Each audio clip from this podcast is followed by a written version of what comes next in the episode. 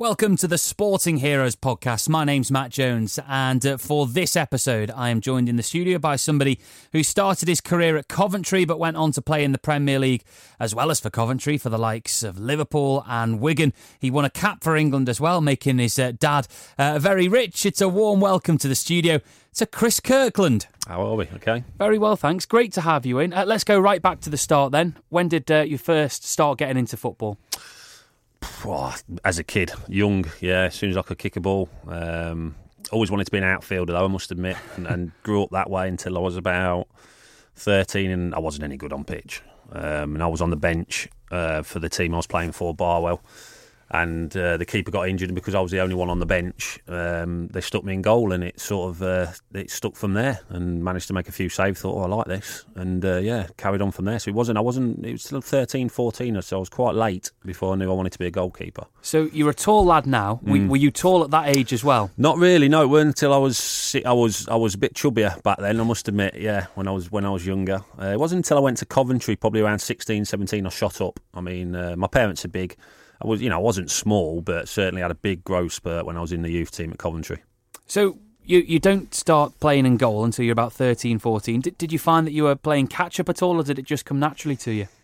Apparently so. Yeah, my dad. Me obviously the, the you know the big talk was about the bet. I didn't realise he put it on when I was fourteen. Obviously he seen some it. Um, I got a lot of work as well when I went to Blaby and Whetstone, uh, which were the team then in Leicestershire. You know, uh, Dion Dublin, Peter Shilton, Gary Lineker. They all played for Blaby and Whetstone. So I managed to get there. Mick Pearce and Paul Danson, who used to be a old Premier League referee.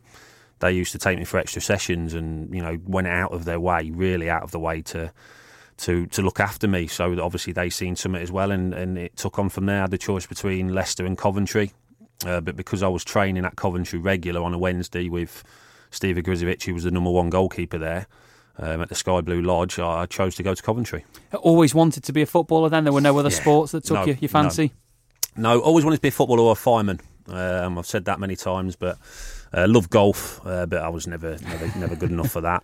Uh, but yeah, always wanted to be a footballer. I didn't really have any interest at school. I, I skived off a lot at school. I um, when the test match used to be on the t- old test cricket. I used to love cricket as well, so they used to be on from a Thursday to Monday back in the day. Then, so I used to take Thursday, Friday, Monday off school and, and watch the cricket test matches because my mum and dad used to leave before I left for school, and I used to obviously be back from school. So wasn't until they found all the, the brown letters under my mattress from school that my attendance record wasn't quite what it should be. uh, so, at what age did you, you decide that Coventry were going to be the club you wanted to sign for? Then when I, when I fifteen, so sixteen when you signed YTS, it was called mm. it was called back then. Um, and because I had a great relationship with with Oggy Stevie Ogrizovic um, and Leicester, even though I was born in Leicester and all my family were Leicester fans, I just felt comfortable at, at Coventry, and, and, obviously Steve went out of his way to come down and train on his day off at nights, and so yeah, it was always it was always going to be Coventry I signed for. And you made your debut uh, at a fairly young age for a keeper as well. Yeah, 18 against Tranmere. Mm. Uh, John Achterberg was in goal for for Tranmere. So uh, yeah, we talk about that now. It was Um, Do you talk about the result? Yeah, well, actually, when I I think we won three one at home. I didn't play in the away. I was the away leg got five 0 or something. Five one the away. Five one, yeah. So I come on. Uh, Magnus got injured. I think he got injured just before half time. So I come on at half time, and I always remember this. And and and um, my career could have gone a different way. My first action, I always remember, was a ball got booted right up in the air in the in the, in the our penalty box, and it was I've come about 16, 17 yards and took it clean above everyone else.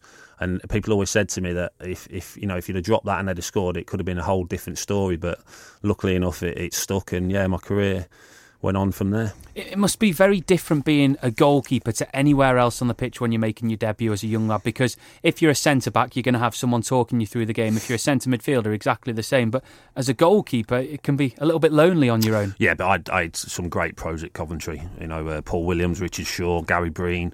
Gary McAllister was obviously there, Dion Dublin. We had some experienced players, Brian Borrows as well.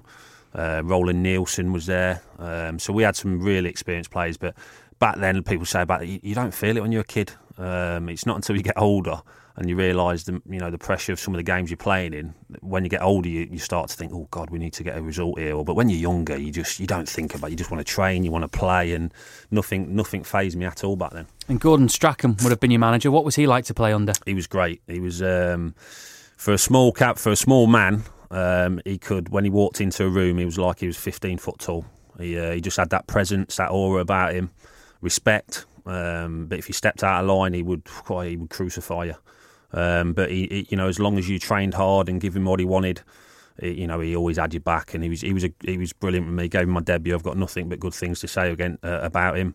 He, um, I see him these days still now, and he's to be honest, he still looks the same as he did back then, even all these years. He, uh, but he, he really looked after us. And when he was at Celtic, um, he invited me up there. I was actually going to sign for him in 2005 when I was still at Liverpool. So uh, he wanted me to go up there, but I chose to stay in the Premier League with West Brom on loan, and didn't get down too well with him. I must admit, I didn't. Uh, I didn't get a call back uh, for a while when I when I rang him to say no. I couldn't go up there, but um, he was he was a great man. So let's get on uh, to you joining Liverpool in 2001. Dream move for you. It was. I've always been a fan. I've always said that. Uh, my first game was '88 when I was seven. I used to get the bus up from um, from Hinckley near Leicestershire, uh, outside a cafe early in the morning. I think it was about seven in the morning, eight in the morning, up to Anfield. It was just the best day ever. I didn't get back till 10, 11 o'clock at night, but it was it was great, and that's when we could afford it. You know, I used to stand in the Kop. Um, and actually, when the when the opportunity come around to sign, I actually went and stood um, even though it was seats then, I went and stood in where I used to stand as a boy. And um, yeah, it was an absolute dream. I knew about the move. I've said this on record many times, which probably shouldn't do, but I knew about the move six months before it happened because I was getting calls off Gary McAllister, who was at Liverpool, obviously, saying, Look, Gérard likes you, keep doing what you're doing, he's going to sign you in the next window. And you think, Oh, well, you know, it's never going to happen, something will happen, but it did. And um, I was nervous, I must admit, because I, I, I loved my time at Coventry. I was playing, I had a good manager, a great goalie coach but it was the only team I'd have left for. And um, yeah, so glad that you know I, I, came up to Liverpool and could sample An- Anfield. What's it like when you're 19, 20 years old then, and you get that call from your, your dream club saying we want to sign you? It, it was amazing. As I said, I, I, I, was getting calls off Gary. You know, every few weeks, just saying, look, you know, and um, the two games I had against Liverpool managed to play well, um, made a few saves, which helped, obviously. Uh, I knew they were tracking me. There was a few clubs as well that, that wanted us to go as well. There was a, quite a bit of interest, uh, but there was only one team I would I would have ever left Coventry for, and, and that would have been Liverpool. And when it come up, it was it was all surreal. I remember I was in a firing safety meeting because I was still involved with the youth team at Coventry. Um, still had some good friends there, so I was at Highfield Road. It was day before deadline day. I got told to expect a call any minute. Um, but it was about five, half five at night, and then Gordon Strachan popped his head round the corner and gave me the nod. And I knew then the bid had come in, and he said, "Look, we've had a bid off Liverpool. No pressure on you. We want you to stay. You know, we know it's your club though, and we'll do whatever you want to do." And I, to be honest, I froze a little bit because it's still surreal. But then he called Steve Ogrizovic, and he was at Highfield Road for something, and Noggy just said, "Listen, get yourself up there." He says, "You know, we don't want you to leave, but once you go up there, we won't see you again." And so we drove up that night. Uh, had had my medical, met Mark Browse and Dave Galley about eleven o'clock at night had my medical. I was in a scanning machine till about two in the morning, and then and then the next morning we went down to um, to Melwood, the old Melwood, the old building over the far side, and uh, yeah, ended up signing. So you made 45 appearances in all competitions mm. for the Reds in the end, and I bet you remember pretty much every single one of them. I remember my debut. I remember getting beat from 35 yards by Phil Jevons for Grimsby, but. Um, listen, I, would have done it all again. It, obviously, injuries played a big part of my time here, but I'd, I'd go through all, that again just to play one game for Liverpool, and, and I mean that. It was an honour. Uh, it's a privilege. It's still great to be involved with the club now. It's just a wonderful club, and times now are, are very good at the minute. Injuries, but also the fact that for for a, a little period you were behind Jerzy oh. Dudek and and I think as well maybe Pepe Reina for a season. No, no, he come to I um, to to Rafa 2005. He said, look I want a, a, foreign goalkeeper. You can go, uh, and he obviously bought Pepe in, which weren't a bad decision in mm. the end, was it? He was amazing. But Jerzy, when I first come, yeah, he was just incredible. He was a he was a lovely man. Um, seen him the other week when we played at Rangers in the, in the charity game uh, for the first time in a few years, and just the same as he was back then. So humble. Used to pay the room bill for me. Used to look after me. Um, but he was he was incredible, um, and and I thought I'm never going to get a game here because in training in games he just he was exceptional and then obviously you know the, the mistake against Manu and things changed a little bit after that. But to be involved with a club you've always supported and stood on the in the Kop and watched as a seven year old was just as I said I'd go through it all again. We could go through so many moments of your career. You go on have, and have a very successful time at Wigan. You mm. play for um, the likes of Sheffield Wednesday, uh, Preston as well at yeah. the back end of your career. You mentioned the England cap mm. um, mm. at the start of this interview. So tell us about the bet. Yeah, well, I didn't know until until um, it was the week before when it looked like I was going to be making, or the few days before when I was going to be making my debut in the in the friendly game. It come out. Didn't know. Had any idea. My dad put it on when I was fourteen. Uh, but it was a few of them down at the. Um, at, I used to go down on a Sunday um, down to our local working men's club, and, and there used to be a darts match on, uh, like a, against other counties and stuff. So I used to do the scoreboard, and uh, they always used to chuck fifty p in a beer glass for us after. So I made about five, six quid on on them Sunday nights, which was great. But they all put 10, 20 pounds in. My, I think my mum and dad had twenty pound because back then they didn't, you know, they didn't have a lot of money at all. But it was nice when it finally come off. Um, my debut had been talked about for a while, but obviously through injuries or what, you know, there was a lot of good goalkeepers around then as well. But when it finally happened, it was great, and it was uh, it was it was nice for everyone else because it was just before Christmas, so it paid for a lot of Christmas presents for a lot of people. What odds did he get? They got hundred to one, hundred pound. So they, they're only allowed to put only, but they're only allowed to put hundred pound on it, and hundred to one. Which I've always said this: if I'd gone into the shop at the time with my dad, I think they'd give us about a million to one if they'd if they'd have seen seen the state of me. But um, yeah, so but yeah, he obviously seen something and had confidence and and uh, glad it played off for him. And I just want to mention one more incident from your career as well before we get onto your sporting hero. Yeah. The Leeds United one when you're playing for Sheffield Wednesday, mm. um, very well publicised at the time. But uh, I mean, explain what happened. Basically, a supporter ran on the pitch and, and, attacked you. Yeah, well, the game was on. Yeah, the game was on a Friday night, which for for anyone that knows, Sheffield Wednesday Leeds is a is a big, big game, um, and and obviously Friday night's a wrong time to put it on. I think the authorities have come out and said that since.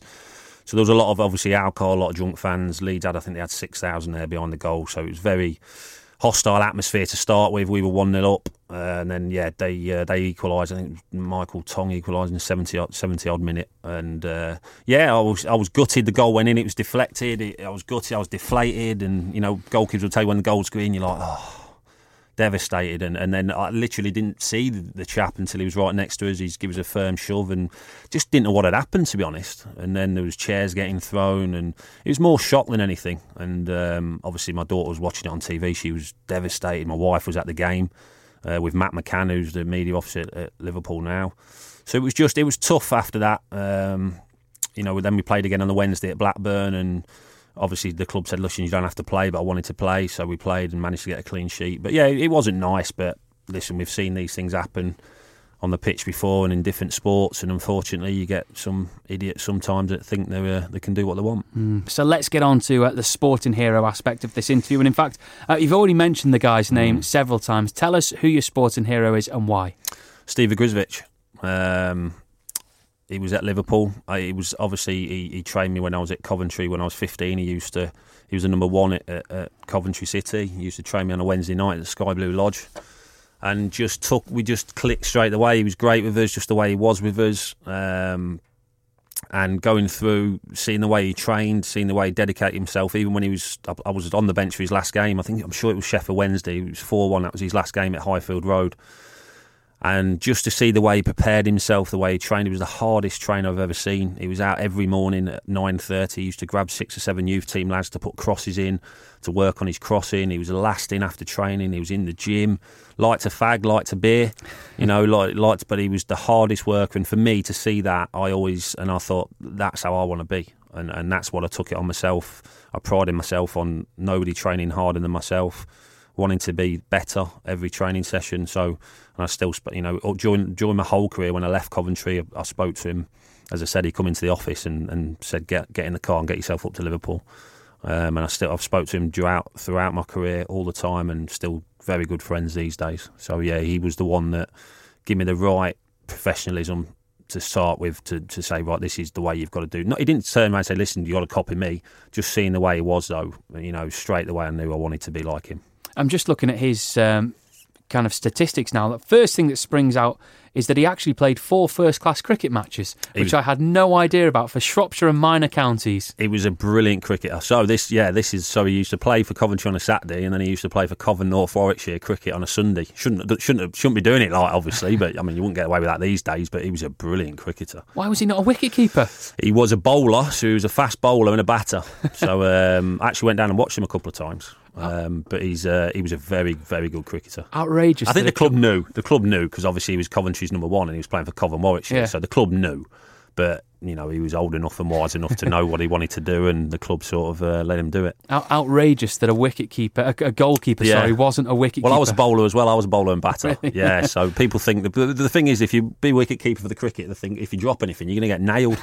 so uh, no, but I like I like bowling and batting as well. Uh, but his football statistics are incredible. As you Oh. say, four appearances for Liverpool between 77 and 82. But for Coventry, uh, he was there for 16 years and made over 500 league appearances. He Legend. scored a goal as well. Yeah, legend. He, uh, yeah, out his out his hands was it? I think he kicked it the full length was it? I'm sure. But he was just he was a legend at Coventry. I mean, he retired at the start of this season. I think he does the radio now um, for them. But yeah, still speak to him every every few weeks now. And like I said, for he he will go down as one of the greatest of all time at Coventry, and rightly so. You've talked about how he coached you when you were playing. Uh, now you're doing a bit of goalkeeping coaching yourself. What do you kind of take out of what Steve Ogrizovic taught you uh, and put Exactly into your same. players? Exactly the same. Uh, encourage, work hard, have a laugh, but in the right way. Uh, you can't take things too serious, particularly when you're teaching kids, because you've got enough pressures, whether it be at school or at home, and you know exams these days and stuff like that. So just let them enjoy themselves. Demand hard work. Um, yeah, but I've, t- I've took a lot on, as I say, during my whole career. With with obviously I had Jim Blyth as well, who was my goalie coach at Coventry, and and took a lot on from them too from an early age, and carried that on throughout my career. Thankfully. And uh, you mentioned you were on the bench for his debut. You're right; it was against she- uh, sorry his uh, his final, Final appearance. Uh, he was against Sheffield Wednesday, a four-one win. Yeah. Um, what do you remember of that occasion? He went mad after the game because he let a goal in. That's the, you know himself, not at the players. He was just gutted that he couldn't keep a clean sheet in his final game. It was it was really emotional as well. He he uh, he wasn't really an emotional man, Oggy, and um, but that got him after that game. He got a he got a guard of honour. The, the and the fans where you walk off at the Old Highfield Road, you walked off in the bottom corner, so you had to walk by all the fans to get to the bottom corner, and the whole stand stayed gave him the reception he deserved. And I remember he was he was crying in the dressing room and he was just saying, "I'm gutted I couldn't have kept a clean sheet." But that's that was just the professionalism of, of the man, and that's what I what endeared me to him from from the word go. A brilliant man, uh, a brilliant career as well. Also played for Chesterfield and Shrewsbury before moving to uh, Coventry in 1984, and he won the FA Cup with them in 1987 as well. Uh, a fantastic uh, sporting hero to have. Uh, Chris Kirkland, thank you very much for Thanks for joining having us me. and for picking Steve Ogrizovic. Thank you. Former Liverpool, Wigan, Coventry, and England goalkeeper Chris Kirkland joining me uh, for the Sporting Heroes podcast this week. My name's Matt Jones, and if you hit the subscribe button, you'll get a brand new one in your box every time we put it online. And you can also go back and listen to some of the great ones we've done in the past with the likes of Chris McCausland, who's a fantastic comedian, Jamie Carragher, Mike Newell, and many, many more.